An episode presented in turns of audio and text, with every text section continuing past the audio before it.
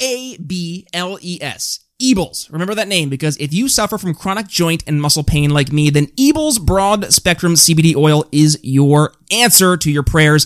The Eables story began with the search for something natural to help manage chronic migraines. But Eables helps more than just migraines. From managing chronic pain, anxiety, depression, and more, Eables is truly a game changer in the natural alternatives to big pharma drugs. And yours truly, Brian Nichols, here on The Brian Nichols Show, can indeed vouch for the quality of Eables. Having a herniated disc in my back, whew, coupled with years of sports injuries, I was struggling to find something, anything to help manage my pain. That is until Eables. With the best quality product and customer service in the industry, Eables Broad Spectrum CBD oil and Eables Freeze Gel easily stand above all the competition. And right now, Eables is offering a special discount to all members of the Brian Nichols Show audience on all orders. All you have to do is head to Eables.com and use promo code TBNS, the Brian Nichols Show, right? TBNS at checkout. That's it. Discount applied. Again, the code is TBNS at checkout to start managing your pain today with the highest quality CBD on the market. One more time, that is code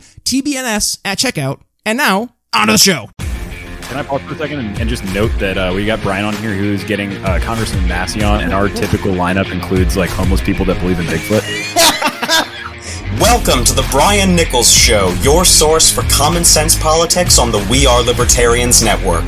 The Brian Nichols Show is the fastest growing liberty podcast that brings together people from all means of political thought as we seek to have meaningful conversations about the issues you care about. At the Brian Nichols Show, our goal is to leave the audience educated, enlightened, and informed. And now, your host, Brian Nichols. Well, hello there. I know Saturday. You're, you're like Brian. What are you doing? It's, it's Saturday. You never record on Saturday, and candidly, you're right.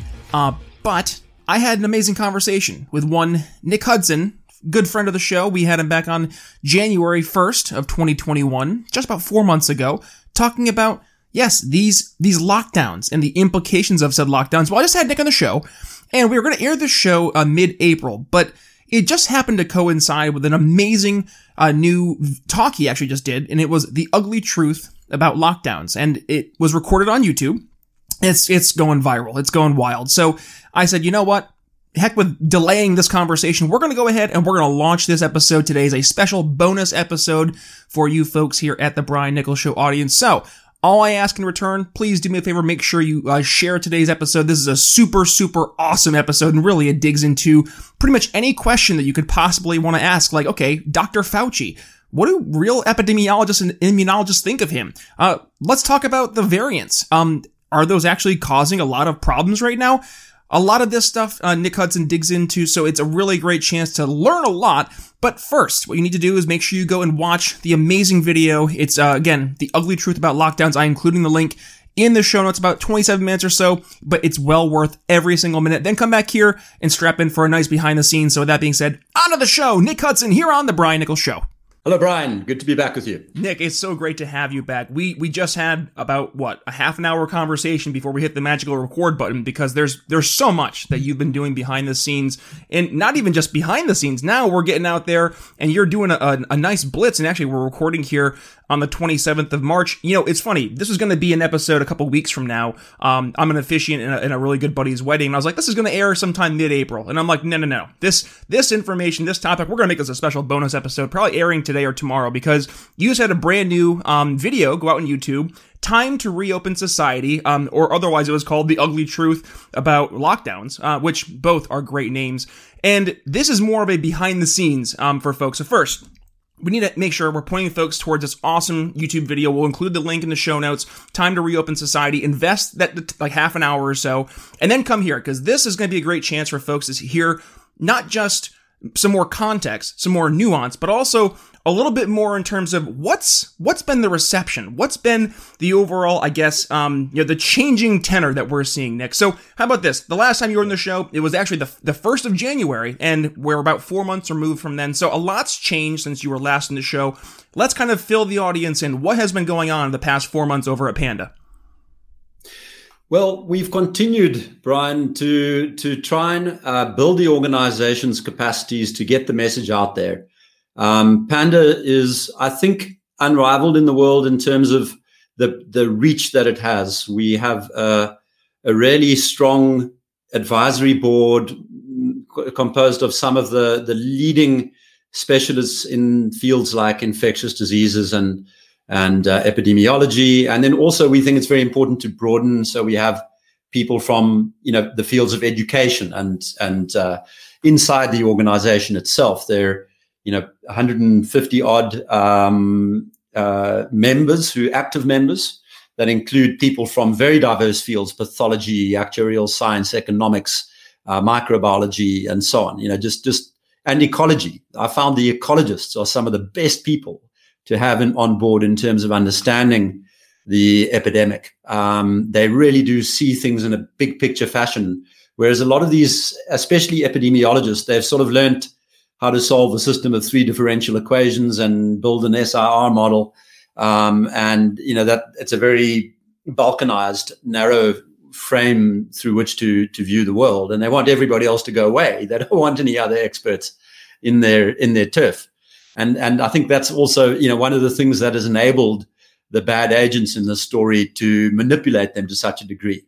And I really think it is about that. There are people here who have been driving towards a certain outcome, and and it's it's particularly perverse. Uh, from country to country, from agency to agency. I mean, if you look at the World Health Organization, if you look at the CDC, we had in place very clear and detailed guidelines for what you should do if you're struck by a respiratory virus pandemic. And within the space of a few weeks, e- even a few days, probably that's more accurate way of describing it, but within the space of a few days, those guidelines were torn up. In the process, you know, in some cases, there were actually rules in place for what you had to do in terms of evidentiary proof to change those guidelines, let alone to tear them up. And those rules were torn up. So we had this crazy situation where completely untested um, set of response measures suddenly was implemented around the world, despite the fact that they completely contradicted everything that we knew about viral pandemics. And the very disturbing thing is when you go and you can go and look at those guidelines, you can see that they're there, and that that's presumably what the organizations were ready for because they'd updated them as recently in the case of the World Health Organization as October 2019. Hmm.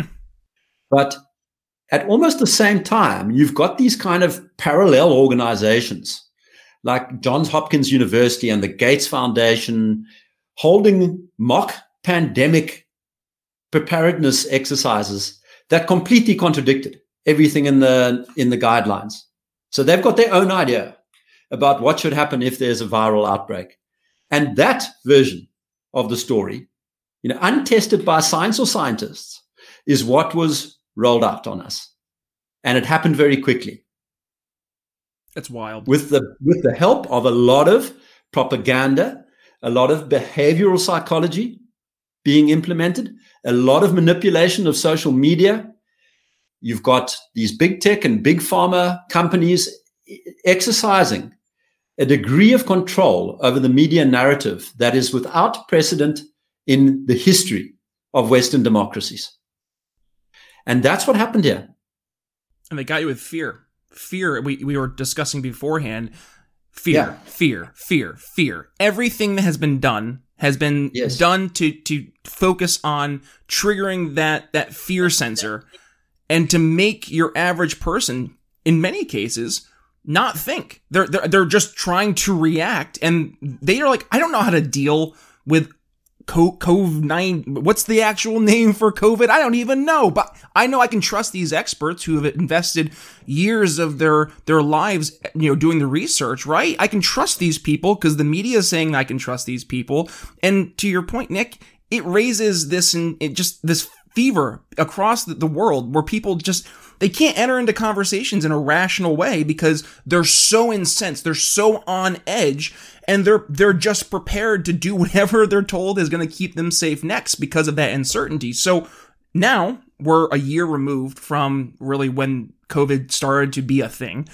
And we have more definitive evidence that just reaffirms really what we've been saying from the beginning. So as you were going through and we were you know discussing your presentation in this new video that just went out and you know just taking the internet by storm there um let's kind of outline some of the things that were common myths that we heard. And i think one of the things that has really and you discussed it beforehand that's really been a big mind switch for a lot of people is this belief that a healthy person's default setting is possibly a danger, is possibly yeah. sick. And this notion that asymptomatic people are a risk to society, not only we knew was a bunch of baloney, but now we have definitive data backing that up. Nick, could you dig into that a little bit more, please? Yeah.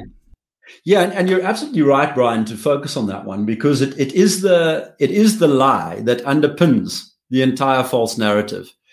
Without the doctrine of as- asymptomatic transmission being a driver of the epidemic.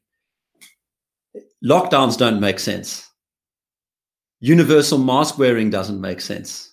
You know, even universal vaccination. I mean, there, there are lots of reasons why that doesn't make sense. But um, and I'm not saying that you know I'm not an anti-vax person. I I, I think uh, vaccinations that are safe and, and effective um, are a godsend for vulnerable people.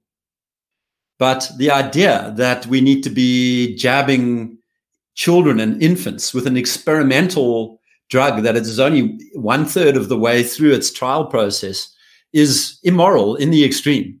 Uh, I mean, anybody who can't see that is one of these people who's gone mad with the fear, you know? It, uh, can, or it stands to make a huge profit right. um, by you know by jabbing those kids.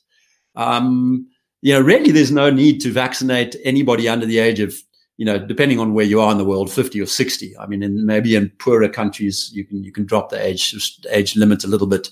But for somebody my age who's in good health, you know, I, I, would much rather be exposed to coronavirus than to the vaccine, um, because the you know, there's an and this is something maybe worth worth just drilling into a little yeah, bit. no, for sure. Because it's, it, it's not covered in the presentation. We just didn't have time. We wanted to keep it under half an hour. This whole story of the variants, the mutations, is another fear mongering tool. And the reason I can say that with quite a lot of force is when you sit down and talk to immunologists who are not corrupted by conflicts of interest and so on, what they will explain to you is that the human immune system produces a very broad response to a viral attack. So if you can, if you, if you just this, yeah, I'm not saying the virus is a straight line, but if you think of the the virus as a straight line, as a spectrum, a, a long string of genetic code, which is presented in the form of proteins. The, those genes code the manufacture of proteins. Okay. What's happening is when your immune system gets hold of the first example that it sees, it chops up that long string and teaches your immune system to recognize this piece and this piece and this piece. Those are called epitopes. And in a very interesting paper produced by La, in, in La Jolla, uh, out, out west in the United States, um, that was released probably a month ago, they actually went and counted the epitopal responses. And what they found is that the average person produces 17 different um, responses.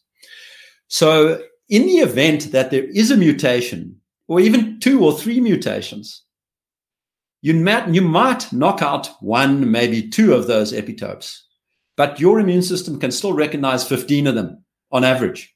And for some people, the number is like 40, you know.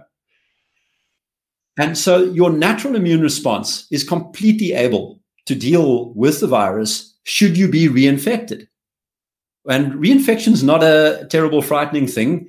Reinfection is the method by which your immune system is challenged. What we it's not would not be surprising to find that certain people who've had the disease and recovered get reinfected with the virus. What would be surprising is if they get sick a second time. That's very rare. So these variants, which are supposedly the the variants of concern, you know, the Darth Vader voice you have to have on when you talk about the variants of concern. Um, they're not a concern from the perspective of e- evading natural immunity. And now comes this question are there a concern in terms of evading the vaccines? Right. And in this regard, it's a very interesting story because, on one level, the the the narrative, the the the gated narrative has to be that vaccines work, and so you can't make too much of a scene about the variants evading the vaccines. But on the other hand, if you can leave the story on the side and bring it up in about three months' time, then I can sell you some new vaccines. Okay. So there's this emergent story that's being almost imported into the narrative by these uh, kind of marginal scientists, like uh, what's his name, Geert, Geert Vanden Bossche. Okay um, who has a video that's gone viral. You know, it's all over there. Nobody's shutting it down. He's basically saying that the vaccines are going to cause an absolute disaster, that it's going to bypass our innate immune systems and everybody's going to die. Okay. Now, why is that little media item being accepted? Because what it's doing is while that story grows, we'll vaccinate everybody and then we'll say, oh, look, that guy was right we need to bring in a new vaccine and give everybody a vaccine all over again and make another $15 billion of profit or whatever the number is. It's probably well north of that. You know, so so there's this story of the variants. And the, the story of whether they evade vaccines is in itself interesting because those spike epitopes, sorry, spike proteins that the um, that a lot of the vaccines uh, feature that's what they've done is they take one fairly long p- portion of the virus and they go and teach your immune system that portion. And that's what produces, that's how the vaccine produces the immune response. Now, that spike protein is long. It's got like 12,000 uh, uh, genes on it. And, um, sorry, genes is the wrong term. But anyway, broadly speaking, it's long. And you get a, um, so you might get 42 different um, epitopes that uh, out of you know 67 or whatever it is that the human um, the human body recognizes, focusing on the spike protein, and so a mutation in the spike protein also wouldn't cause the vaccine to be evaded. You know, there's no question that vaccine immunity is narrower than natural immunity. And so there again, you've just got to listen to the conflicted scientists who are trying so hard to say that vaccine immunity is going to be better than natural immunity. You know, that that's nonsense. You definitely you won't be able to demonstrate that even if it was the case, and it's unlikely to be so for decades. You know, right? It's not something you can demonstrate now, um, and it's very very unlikely. So that's a marker. If you hear a scientist saying that, you you got to assume they're bullshitters. You know, in the pocket of big pharma. so yeah, the, the variants issue is right now being used to stoke up fear and to provoke people to continue wearing masks and locking down and all these crazy things that are so desperately har- harmful and so totally unhelpful. And uh, it's just getting to the point of ridiculousness. And your team at, at Panda, so you can say this with you know extreme confidence because your team is so yes. diverse. I mean, you have people formerly from the pharmaceutical industry. You have people from you know the the immunologists. You mentioned the list of types of you know epidemiologists, yeah. immunologists. Goodness, Dr. Scott Atlas. You know he's he's one of your yeah. advisors for the uh, for for Panda. And yeah. you guys are you, Kulldorff Bhattacharya, Gupta. You know Bhakdi. Um, these are great names. These right. are people who you know with publication lists and citations and awards that just go on and on and on. I mean, they make the rest of us look like complete monkeys. But um, you know, yeah. And so when I publish something, you know, if, if, an article in a newspaper or something like that, it goes on to the Google Docs, you know, and it's the most intimidating thing because the next thing that happens is the four or five designated scientists out of the hundred or whatever all come crawling into the Google Doc and start tearing it apart, you know. so by the time I pump something out, I'm very confident that nobody's going to say to me, "Well, that's misinformation," you know. Yeah. Uh, because that's the problem is, you know, we're always under the spotlight in a way that, you know, the media puts us under the spotlight, but they never put the damn health professionals under the spotlight. And they speak nonsense all the time, you know? Yeah. Absolute nonsense. Yeah. And so they get a free pass. We get scrutinized. Okay. But we just lift our game. We make sure that it's all scientifically correct. And so we, we published an article on the variants, for example, a couple of weeks ago that's that's been very well received um, and tells the story, lays the story out in plain English, so that a layman, an intelligent layman, can can understand it. You know.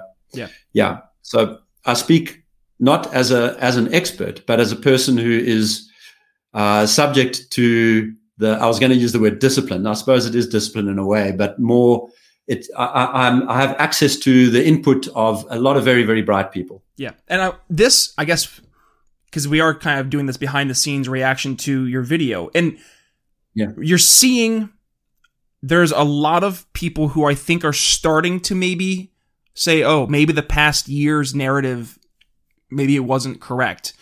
Yeah. But there's there's still a strong, fervent group of people who firmly believe that not only has the the course of action that we've been taking been the right course of action, but the reason that it has been the right course of action has been the well the what ifs the we didn't know what could happen right? So to those folks yeah. nick i mean how can we win win those people over? I mean is is there winning them over?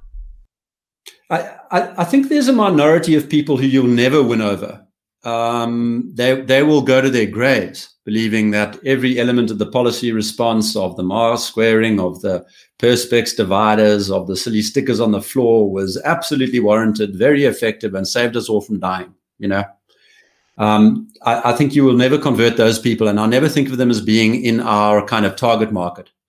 But I think there are a lot of people in the middle ground for whom you know, some of this stuff is starting to look a little ridiculous now. They're starting to say, well, wait a second. You said to us that when we got vaccinated, we'd get our lives back, you know? Yeah. And now you're telling us we're going to have to wear these silly masks for, uh, you know, until 2025 was one of the claims made by uh, a health, uh, public health person in the UK, you know? Um, I'm, I'm smelling a rat, you know? And, and it was very interesting when I this this presentation was unusual for me because I gave it in front of a, li- a live audience, as in live, as in you know real time, but also as in people, people real human beings, real people, flesh, yeah, you know, sitting in a hall, yeah. And it, it was really interesting um, because there was a very I could see the emotional reaction. There were people in the audience taking off their masks midway through the presentation. You could it was like the scales falling from their eyes, you know and then afterwards, you know, when the whole thing had finished, which because I was the first start in the morning and there were a couple more presentations, it took me five hours to get back to my hotel room. And there was this very interesting thing that was happening. I, there were people who were like incredibly emotional, you know, shaking almost, crying in tears. And coming and telling me their stories, what had happened to them, you know, during lockdown. And it was interesting because a certain part of that audience already heard our story and they were almost there to hear it again. You know, that was a sort of a, a people who are part of our fan club. Okay. And they were not emotional because for them, this is all just making complete sense. But it was the people for, I think, who came in and maybe hadn't heard of us or who were a little bit skeptical about us they were the ones who had the strong emotional action reaction because they sit back and think about it. Wait a second. How much have I lost here? What does this all cost me? And it was, you telling me it's all for nothing. And when I listened to your presentation, I believe you. Those people just wanted to cry. And it, it had a big effect on me because I, it's the first time I've been in that kind of situation. And so for a few days afterwards, I was actually grappling, dealing, battling de- to deal with all the stories that I'd heard. And this, uh, it was a completely unexpected reaction for me. Um, and one that I've never experienced in any environment ever before. Yeah, I think, I think the last person uh, to leave my presence in was at three o'clock in the morning. You know, it was, it caused a very cathartic kind of process. And it worries me a little bit because I think there's a whole world or half a world because, you know, most countries out in, in Asia and in the rest of Africa didn't do these crazy things. But yeah, more, safely more than half of the world has gone through exactly the process. And more than half the people in those countries bought into the false narrative and went along with the malarkey because they believed that they were saving people. They were doing a good thing. It was their goodness that was being exploited here. And I think when those people turn, and they will turn, they will. It's it's a certainty. You can't maintain such an elaborate lie for much longer than a year. I, I, I you know, to call much longer than now. Really, Yeah. is what I'm trying to say. Well, I think. Well, and I don't. Um, I don't mean to interrupt your thought, but I think that right Yeah. there, that might be part of why this hasn't stopped because it would require those people in positions of power to do the unthinkable, and that is to say, we were wrong, and they will never Yeah. do that. Like, it, like I, I look in in my home state of New York seeing someone like Andrew Cuomo to this day still standing by his nursing home policy. We just saw Rachel Yeah. Levine get appointed to the top one of the top sec- uh, health positions here in the United States from Pennsylvania, who pulled their their mother out of the nursing home before they implemented their nursing home policy that killed the thousands of seniors in nursing homes. So it would require people to effectively say, yeah, not only did we do the wrong policy, but also I guess our policy did end up causing more death than we said it wasn't going to. And, and I don't know about you, Nick. This is something I heard from the very beginning: is that well, you just want people to die. You don't care. You you you're Yeah, you're sure. you're so dangerous. Your ideas are, are just going to put more people at risk. And now we're Yeah. seeing the exact opposite. You're you showed me your your slide presentation beforehand. What was the number? I mean, 15 million people was it? You know, expected for starvation across the world this year, something like that. I think the numbers are Yeah, going to be up of this by an world. order of magnitude. I'm afraid. Yeah. It's going to be insane. Yeah, um, I, I I hear what you're saying, but I, I tell you where I think there's a little bit of subtlety that's maybe worth picking out. I, Yeah, please. uh, if, if, if what what you what you say is correct, that I don't think the people who have been the face of all of these things will ever uh, step down naturally. But what will happen is they will be thrown under the bus. Yes. They and already you've are. already seen a little bit with Cuomo. Um, you know, where, when their political parties or backers realize that the winds are turning and that they're going to need scapegoats and they're going to need, um, that basically what they've done is they've used them as useful idiots and they will now be treated exactly like the useful idiots of the, you know, the regimes of Stalin and Mao, lined up against a wall and shot. I, I'm not saying they should be shot. I mean that proverbially, you know, they will be thrown under the bus. And so the Fauci's and the Drostens and the Cuomo's and um, uh, yeah, you can just carry on. The list of names as obviously as, as as long as you care to make it. But the those people will be discarded by the power players, who will try to say, "This is a scandal. You advised me to do this, and you showed me this forecast, and you, you, you." and they will blame and in an effort to maintain political power you know so i think that's how it'll play out Yeah. now that will be a completely insincere game but hey welcome to politics you know There it is. nothing new under the sun What's the because you mentioned him. We haven't talked about him yet. Dr. Fauci. Good old Dr. Fauci. He he has been propped up for the past year as pretty much the best doctor ever in the United States. Um but he's been on record what saying one thing and then saying the other, complete opposite position months later or found saying it years earlier. Um so I'm just curious. You're speaking to a lot of folks in the the greater scientific community, in the epidemiologist, immunologist community. What's hmm. what's the perception of Dr. Fauci? Do they look at him as is someone who's actually following any science, or is he at this point just a political player?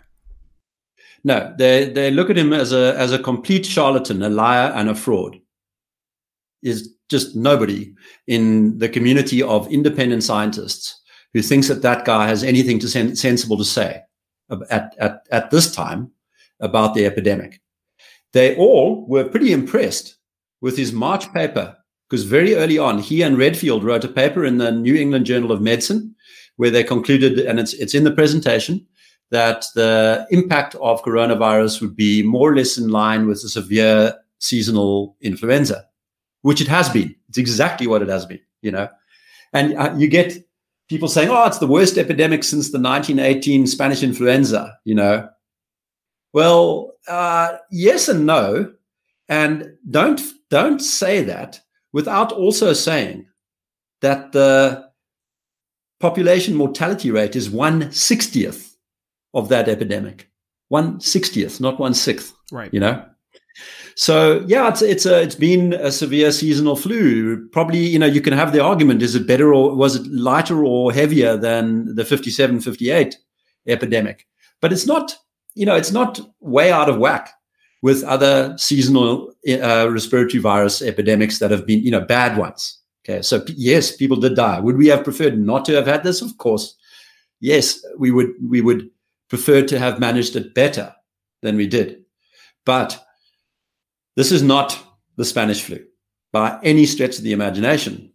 And what he did was in January, February, and March, he summarized the science pretty well, saying, in the history of respiratory viruses, there's never been a, a situation where asymptomatic people were drivers of the epidemic. That's correct, and it's still correct to this day.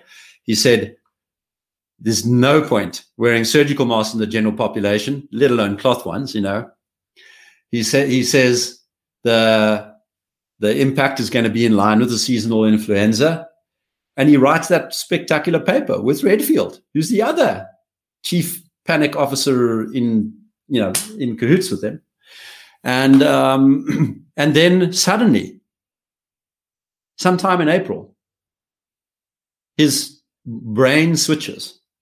And I think unless we get people onto witness stands to find out what caused him, to switch.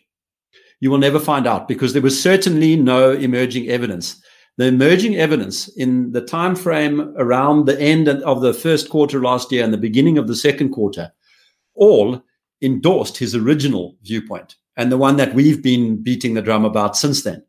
You know, that the World Health Organization's original estimates of mortality were out by an order of magnitude, that all of the modelers were way out, that the, the potential benefits of lockdown were greatly overestimated. Everything that we've been saying is, is bang in line with the science up until about February of last year. And then all those scientists go completely batshit crazy. Fauci and Redfield included, and Ferguson and Drosten and Vila and all these, you know, fiends. They all go crazy and take the world with them.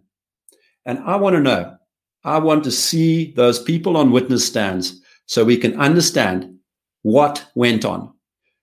Because it's not simply the case that because Bruce Aylward came back from a, a one week trip to China and said, ah, the Chinese lockdown seems to have worked, that the world locked down. You know, there was much more to it than that. And I think a very interesting thing is that a lot of the features of these lockdown, even though these lockdowns, even though they uh, contradicted all the guidelines, were very much in line with the thinking that was presented in the Agenda 201 um, presentation that I spoke about also around October 2019, you know, where these people sit down and have a mock pandemic exercise where they lay out something that contradicts all the guidelines. Wow. It's it's unfortunate. I don't know about a better word to say. Because, I mean, We've been saying this for a year, Nick, and this is why it's like it. Yeah. Sometimes uh, there's a meme. Um, it perfectly encapsulates. You know, I'm in the greater liberty movement. It's like what your family thinks we do versus what we actually do, and it's like what I actually do is smash my head against the table because we've been saying this stuff for a year, and quite literally could have prevented so many millions of lost lives, so many millions of of lost productivity years in the future if just we didn't react the way we did. I mean, if we had not taken, you know, basically marching orders from from China from how to handle air quotes big on the air quotes on the word handle the pandemic by doing these these you know very authoritarian lockdowns, we could have prevented so much, ma- you know, mass starvation, um, you know, mass joblessness, mass depression, drug use, despair. We're seeing it all skyrocket. So it drives me crazy that we could have had this been avoided, but your focus on the the topic at hand has been well now it's time to reopen society right? Like now now yeah. we're focusing on i guess the light at the end of the tunnel. And you're mentioning you're, you're, we're seeing it. Places are opening up. The the narratives are falling. So what are some i guess some some things we can look forward to as we are approaching this proverbial light at the end of the tunnel this very crazy past year and a half?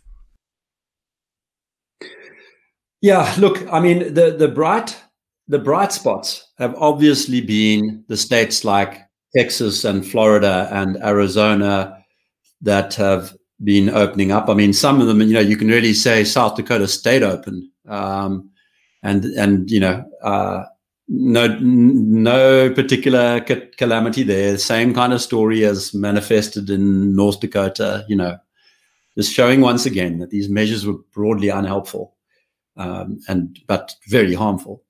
Um, so I think those states we owe them all a great deal of appreciation and thanks because they will they have already shown that it is completely unnecessary to go through these charades of social distancing, lockdowns, and masks. And they're all just complete nonsense, absolutely without basis in science and the data. And look, everything's fine there. And of course, there's the, the test cases of Sweden and Japan, which didn't lock down at all, and um, countries like Taiwan and South Korea, where, you know, okay, it's maybe not a right to use them as examples because they sit in the middle of a region where there, broadly speaking, wasn't a pandemic. You know, the mortality rates for Africa, Asia, and Oceania from COVID are 100 per million, which is like about, that's about 1% of their annual deaths. You know, it's nothing. So, um, and that's below the level of, you know, what a normal flu season would do. And why is that? Um, I do not mean to interrupt your train of thought. Is there a reason in particular those areas were just completely missed? Yeah, yeah, because the science has been so distorted by the rabid madness, the basic studies that would answer those questions haven't been done. If I was in New Zealand, I would have said, well, this is very interesting. The disease made landfall in New Zealand. It's highly contagious. Why didn't it spread? Now, of course, what happens is the scientists there, it's the best lockdown and the border closure, and we, you know, they pat themselves in the back and they, they're contact tracing and all this nonsense. Okay. What I would have said is, okay, maybe, but let's just go and do a serology test to see if we've already got antibodies. And even if that doesn't show up anything, let's do a T cell test. Let's go and take a, a substantial cross section of our population, a few thousand people, and see whether there is pre existing immunity to this disease. Because now there are dozens of papers showing the mechanisms and the extent of pre-existing commun- immunity. And in some of the populations in which it's measured, it's it's estimated at upwards of 80% wow. of people, you know. And why is this the case? It's not an unexpected thing. It's not at all surprising. And SARS-CoV, SARS-CoV-2 is so closely related to SARS-CoV-1 that it doesn't even really merit a distinct name. That was kind of a little bit of a marketing exercise. This this is a rose by any other name. It should really just be called SARS, a variant of SARS. Okay? And so it's not a new virus, it's an individuum of the beta coronavirus known as SARS CoV. Okay? So, isn't, sorry, and even more than that, that virus, SARS CoV, is very closely related to four viruses that circulate generally in the human population.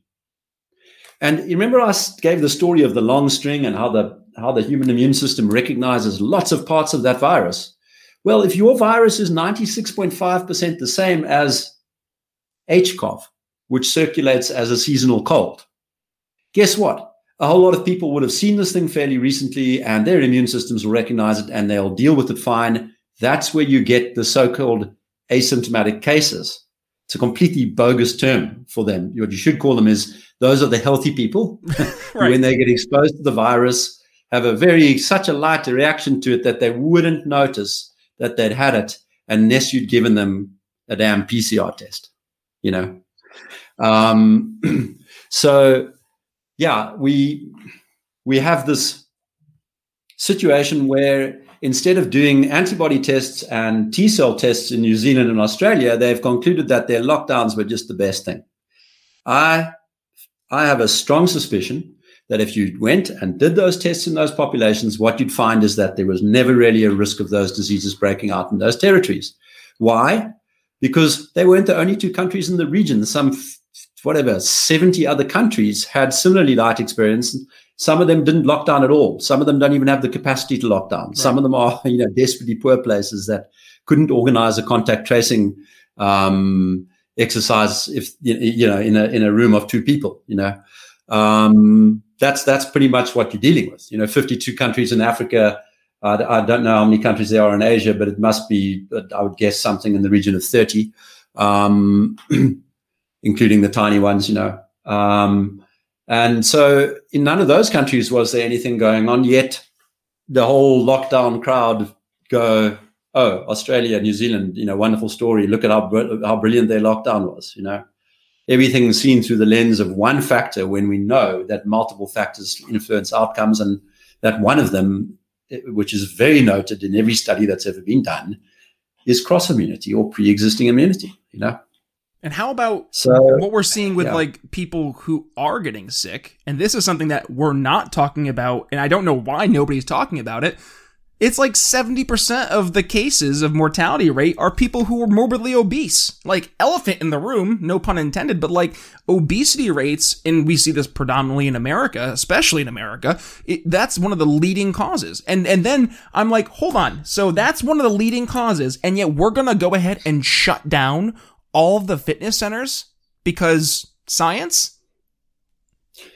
So there, there's a lot to be untangled there because the, f- the first important thing that's also not spoken about is that almost all the transmission, or let's, let's not say almost all, the vast majority of transmission takes place in nosocomial settings, meaning in hospitals and nursing homes. Okay. Now, if you're morbidly obese, you're going to be making much more regular trips to the doctor or to hospital. Okay.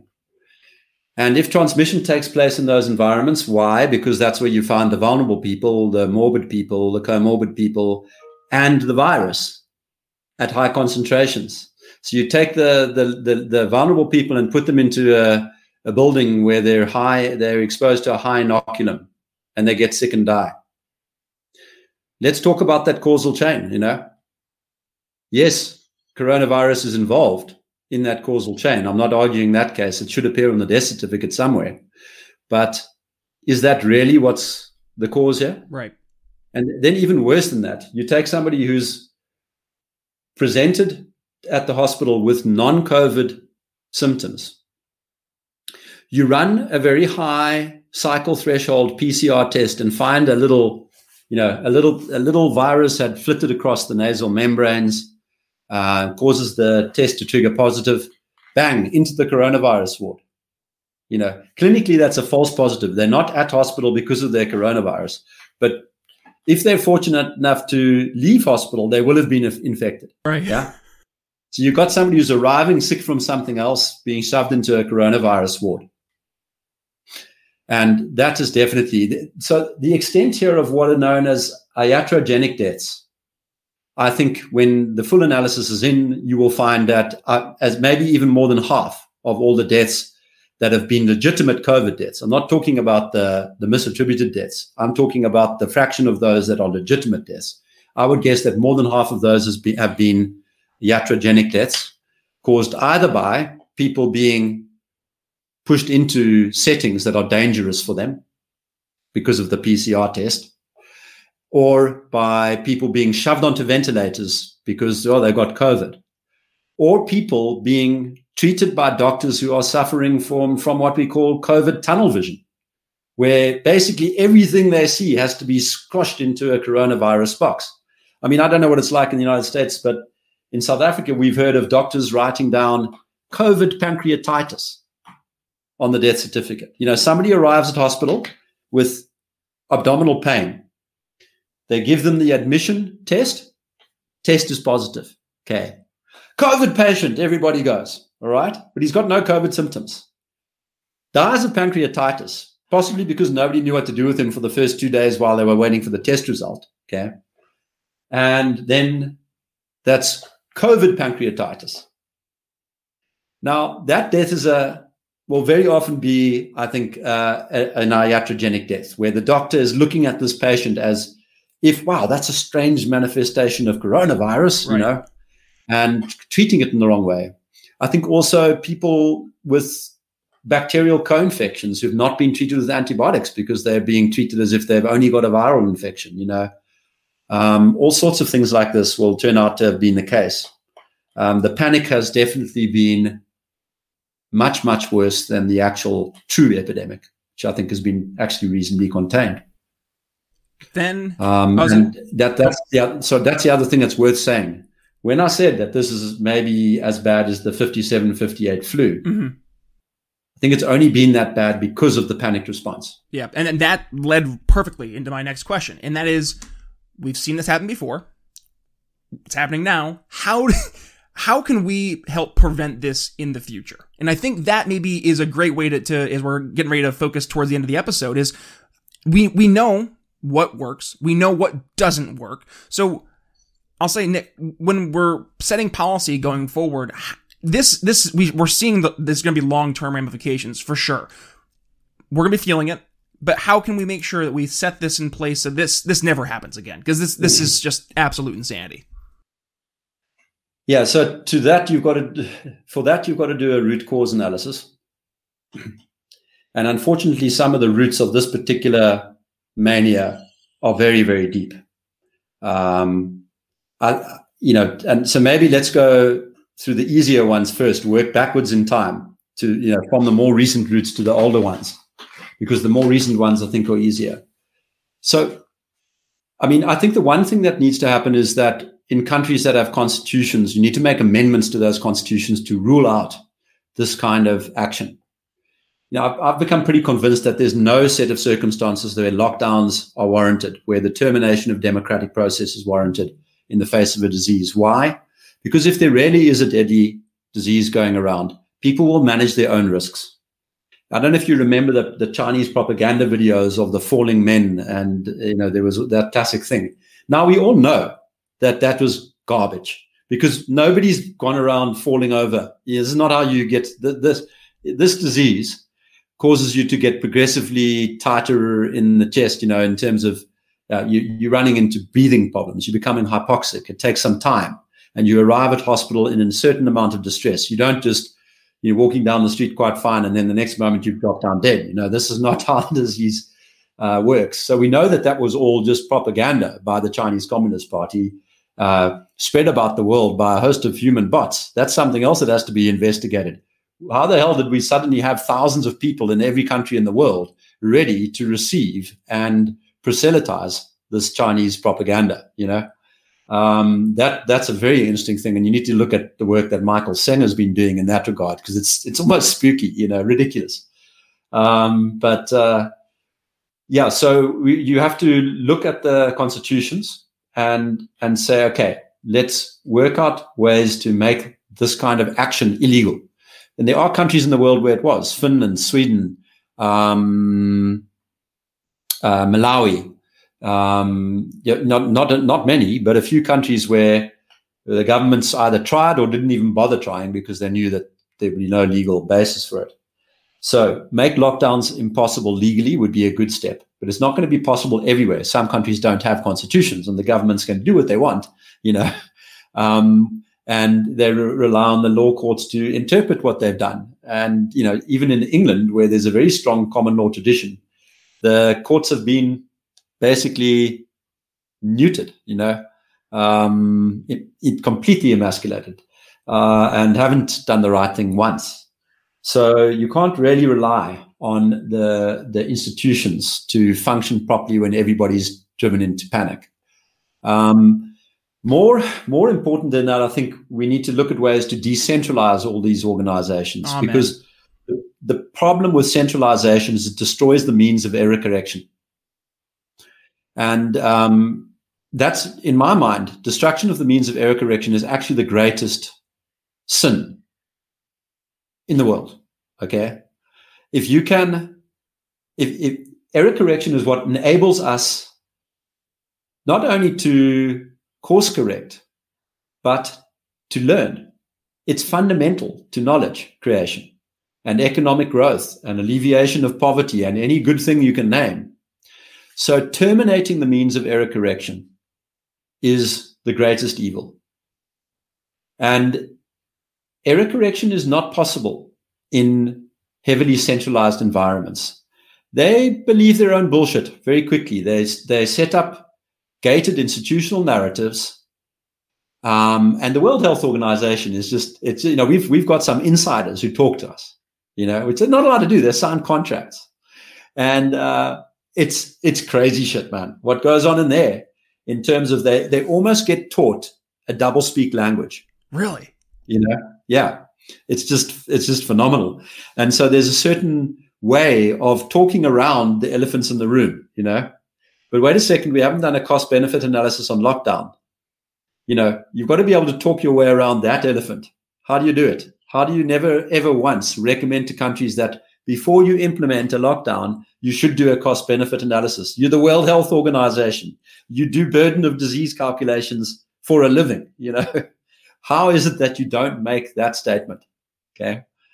Um, so you, you, we've got to look at politically at ways to decentralize these organizations at better. And then the other thing is we've gotten lax on maintaining independence and monitoring conflicts of interest.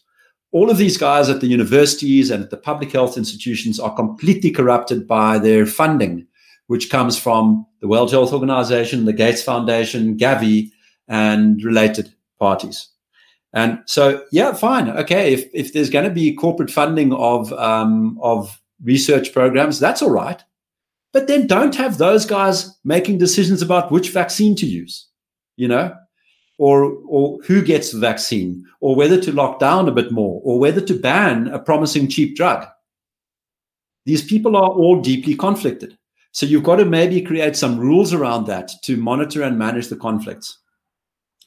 But then I'm afraid the deeper problem, which I think this is a manifestation of, is a, a multi decadal slide in education. We have allowed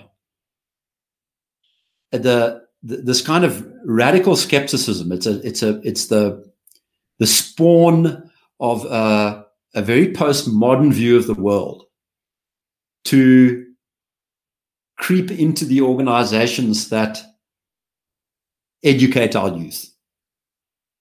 And according to that view of the world, there is no reality. Opinion is what's more important. Your place in the power structure, your place in the hierarchy. And you can see this, you know, coming out to play now. When you go and confront these guys with something that offends the narrative and you show them some data, they don't come back at you with data of their own and have an intellectual debate. They try and cancel you. They try and have you kicked out of so, out of social media or LinkedIn or YouTube or whatever. They try and shout you down. That comes from that kind of radical skepticism, the, the postmodern view of the world. Um, and it has to be undone, or, or we must just abandon those, those institutions of higher learning and start new ones. Because they, they truly have bred the most incapable, inept, and absolutely painful generation of, of kids.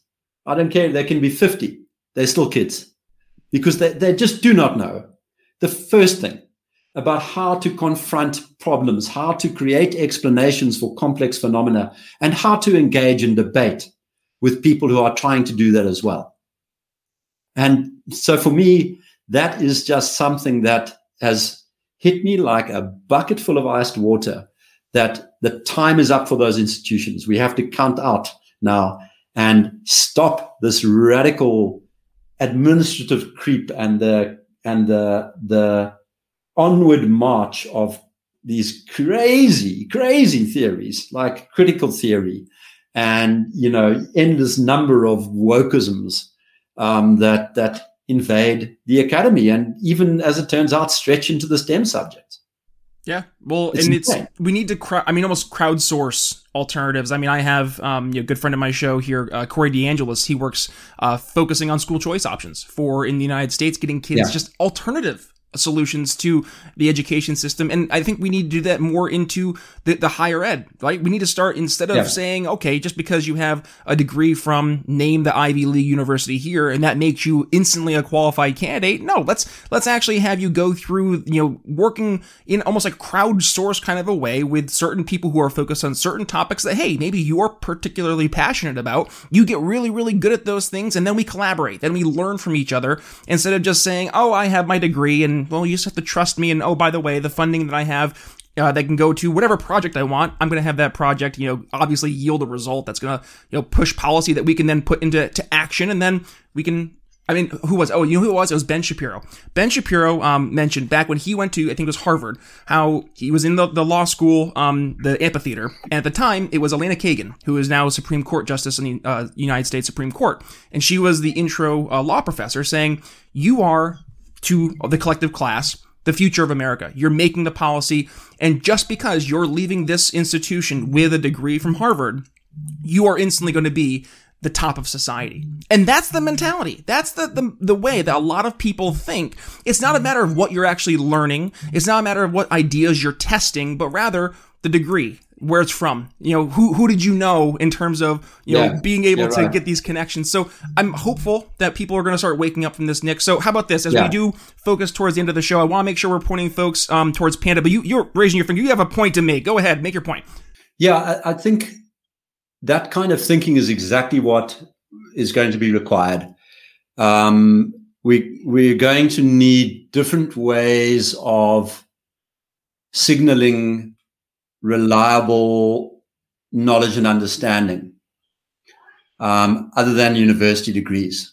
Because i think as you correctly point out you can you can kind of get a uh, by virtue of your gpa and your family connections you can make it into a top school come out with a degree and that tells the person something about you. Uh, there's been some kind of selection process on the way in. Um, but it doesn't really these days count for much on the way out because you've got the potential for somebody to graduate from a Harvard or a Yale with their head full of nonsense, you know, and and nothing really that's of use in the real world, of practical use. In fact, I think a lot of the time those educations will make it impossible almost for you to be useful. If you believe the stuff that they've taught you, you're not going to be building the next spaceship to Mars. Sorry, it'll crash. You know, I'm sorry. So it's good for the the gender studies Wawa segment of the HR department of Amazon or Google. You can get a job there, okay?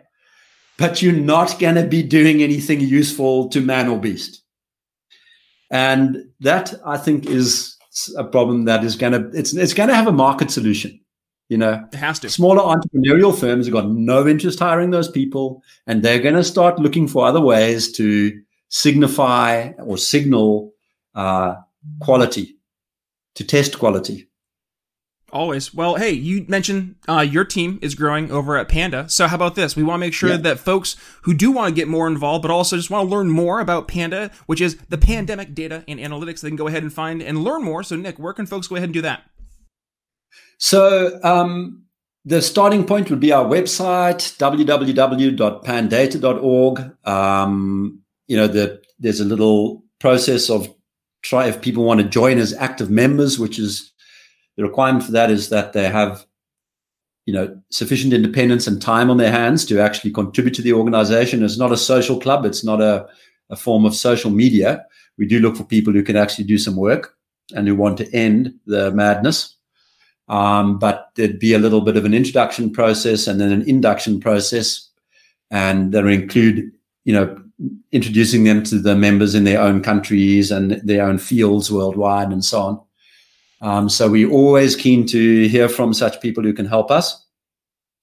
Um, the the organization has grown to the extent that we now need to put in place a permanent executive. You know, the people who run the organization, with the exception of three full time people, um, are part time volunteers. So I have a day job. I'm an investor. I run a fund. I have a responsibility to those investors. I also have reached the limit of my managerial abilities. I'm not a manager, you know.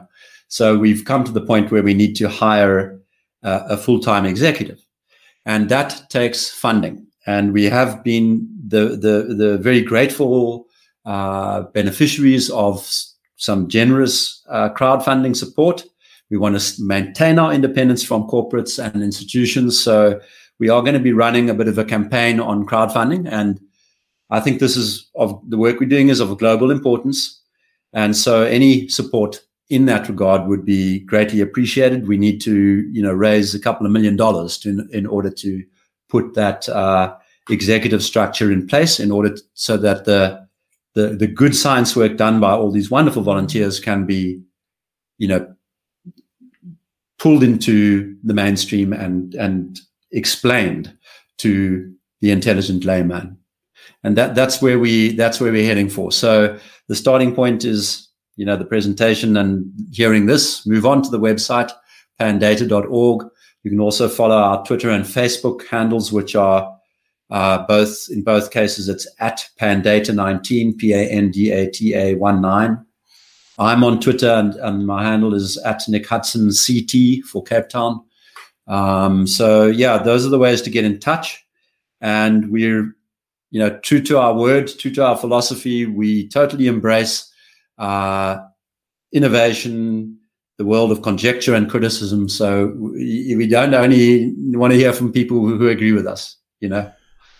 Nick Hudson. Uh, we could go on forever, um, but unfortunately, I know you have an interview coming up on your end as well. So, hey, thank you so much yeah. for spending some time with us today, and thank you for all the hard work you're doing over at Panda. We'll make sure we include the link to the amazing new video, "Time to Reopen Society." Um, and again, folks, you have to make sure you watch that before. Uh, I mean, obviously, they made it through the entire episode. I hope they listened to the video beforehand. Uh, but otherwise, yeah. folks, share that episode uh, or that video with, with uh, folks out there. It's very important that we uh, we spread the message of truly what's going on with the COVID nineteen pandemic. Nick Hudson, thank you for joining the Brian Nichols Show. Thank you, Brian. Bye bye. Get ready to start your new morning ritual with our new sponsor, Mudwater. Coffee is one of America's favorite beverages, with more and more people starting their coffee habits every day with a cup of that flavorful anxiety juice. But let's be real have you ever heard anyone say, I'm working on getting more coffee into my life? Millions of people complain about the jitters that come from coffee consumption. Our morning coffee rituals can be habit forming, and for some people, can make getting a good night's sleep almost impossible. And while nearly all of us like the smell, taste, and ritual of our morning coffee, why not explore eliminating the negative aspects of our morning brew? Well, what if your coffee replacement helped induce alertness, not dependency, improve mental capacity and function, improve physical stamina and performance, improve immunity and overall health. Oh, and by the way, it tastes good enough to drink every single day. Meet Mudwater. Mudwater is your fastest growing coffee alternative in the market, consisting of organic ingredients lauded by cultures both old and young for their health and performance benefits. With one seventh the caffeine of coffee, Mud gives you the natural energy and focus you expect from coffee, but without the jitters and crash. With an organic blend of mushrooms and ingredients like cacao, marsala chai, turmeric, lion's mane, and more, Mudwater offers a beverage like no other. Whether you want to enjoy it hot, cold, as a latte, or however you take your coffee in the morning, Mudwater is zero sugar, zero crash, zero jitter alternative, sure to leave you feeling recharged and refocused. Listen, I'm really excited to have Mudwater as a sponsor here on the Brian Nichols Show because I've been able to see the Mudwater difference for myself, and you can too. So click the link in the show notes to get some mud, support the show, and get your new morning ritual started right with Mudwater. Alrighty, folks, that's going to wrap up my conversation with Nick Hudson from Panda. What a topical conversation. And honestly, I, again, I didn't expect to air this episode today, but it just was one of those things where it's like, yep, this works. I mean, it, it it's perfectly timed. And the fact that, um, you know, his, his amazing video here, The Ugly Truth About Lockdowns is, is, it's not just reaching people that it needs to reach, but it's having an impact. And that was something that he shared. Uh, it really did hit me. You know, people staying until 3 a.m. talking about their lockdown experience. What, I mean, how did it impact them? And I would love to hear that myself. So do me a solid. I'm going to leave you guys with a call to action. I'll a few, but first I want you to email me, Brian at BrianNicholsShow.com with your lockdown story. What was your experience during the lockdown? Did, did you lose a job? Did you experience financial hardship? Whatever it may have been, I'd love to hear your story. So email me, Brian at BrianNicholsShow.com. Number one. Number two, if you enjoyed today's episode, when you share it, please do me a solid and tag myself, and you can tag me at B Nichols Liberty, Twitter, Facebook, Minds.com, and Parler.com, but also make sure you tag Nick and Panda. I will include the social media links in the show notes. Number three, if you could do me a solid, head over to Apple Podcasts. If you enjoyed today's episode and you enjoy what you're doing here The Brian Nichols Show, a five star rating and review, I would greatly appreciate that. And hey, we just gave you a fun random bonus episode on a Saturday, which, I mean, this is a fantastic conversation to be had. So, thank you to Nick Hudson for, for joining us here on the show today. And thank you to the member of the audience for helping us continue to pump out three, four, five episodes per week. Because, hey, you guys keep downloading it and you guys keep on getting a lot of value. So, we'll keep on doing that here the Brian Nichols Show because our goal is to what? Yeah, yeah, you know the drill. Educate, enlighten, and inform. So, that being said, it's Brian Nichols signing off here on the Brian Nichols Show for Nick Hudson. We'll see you tomorrow. Thanks for listening to The Brian Nichols Show. Find more episodes at briannicholsshow.com. Audio production for The Brian Nichols Show is brought to you by DB Podcast Audio. Learn more by emailing inquiries to william at dbpodaudio.com.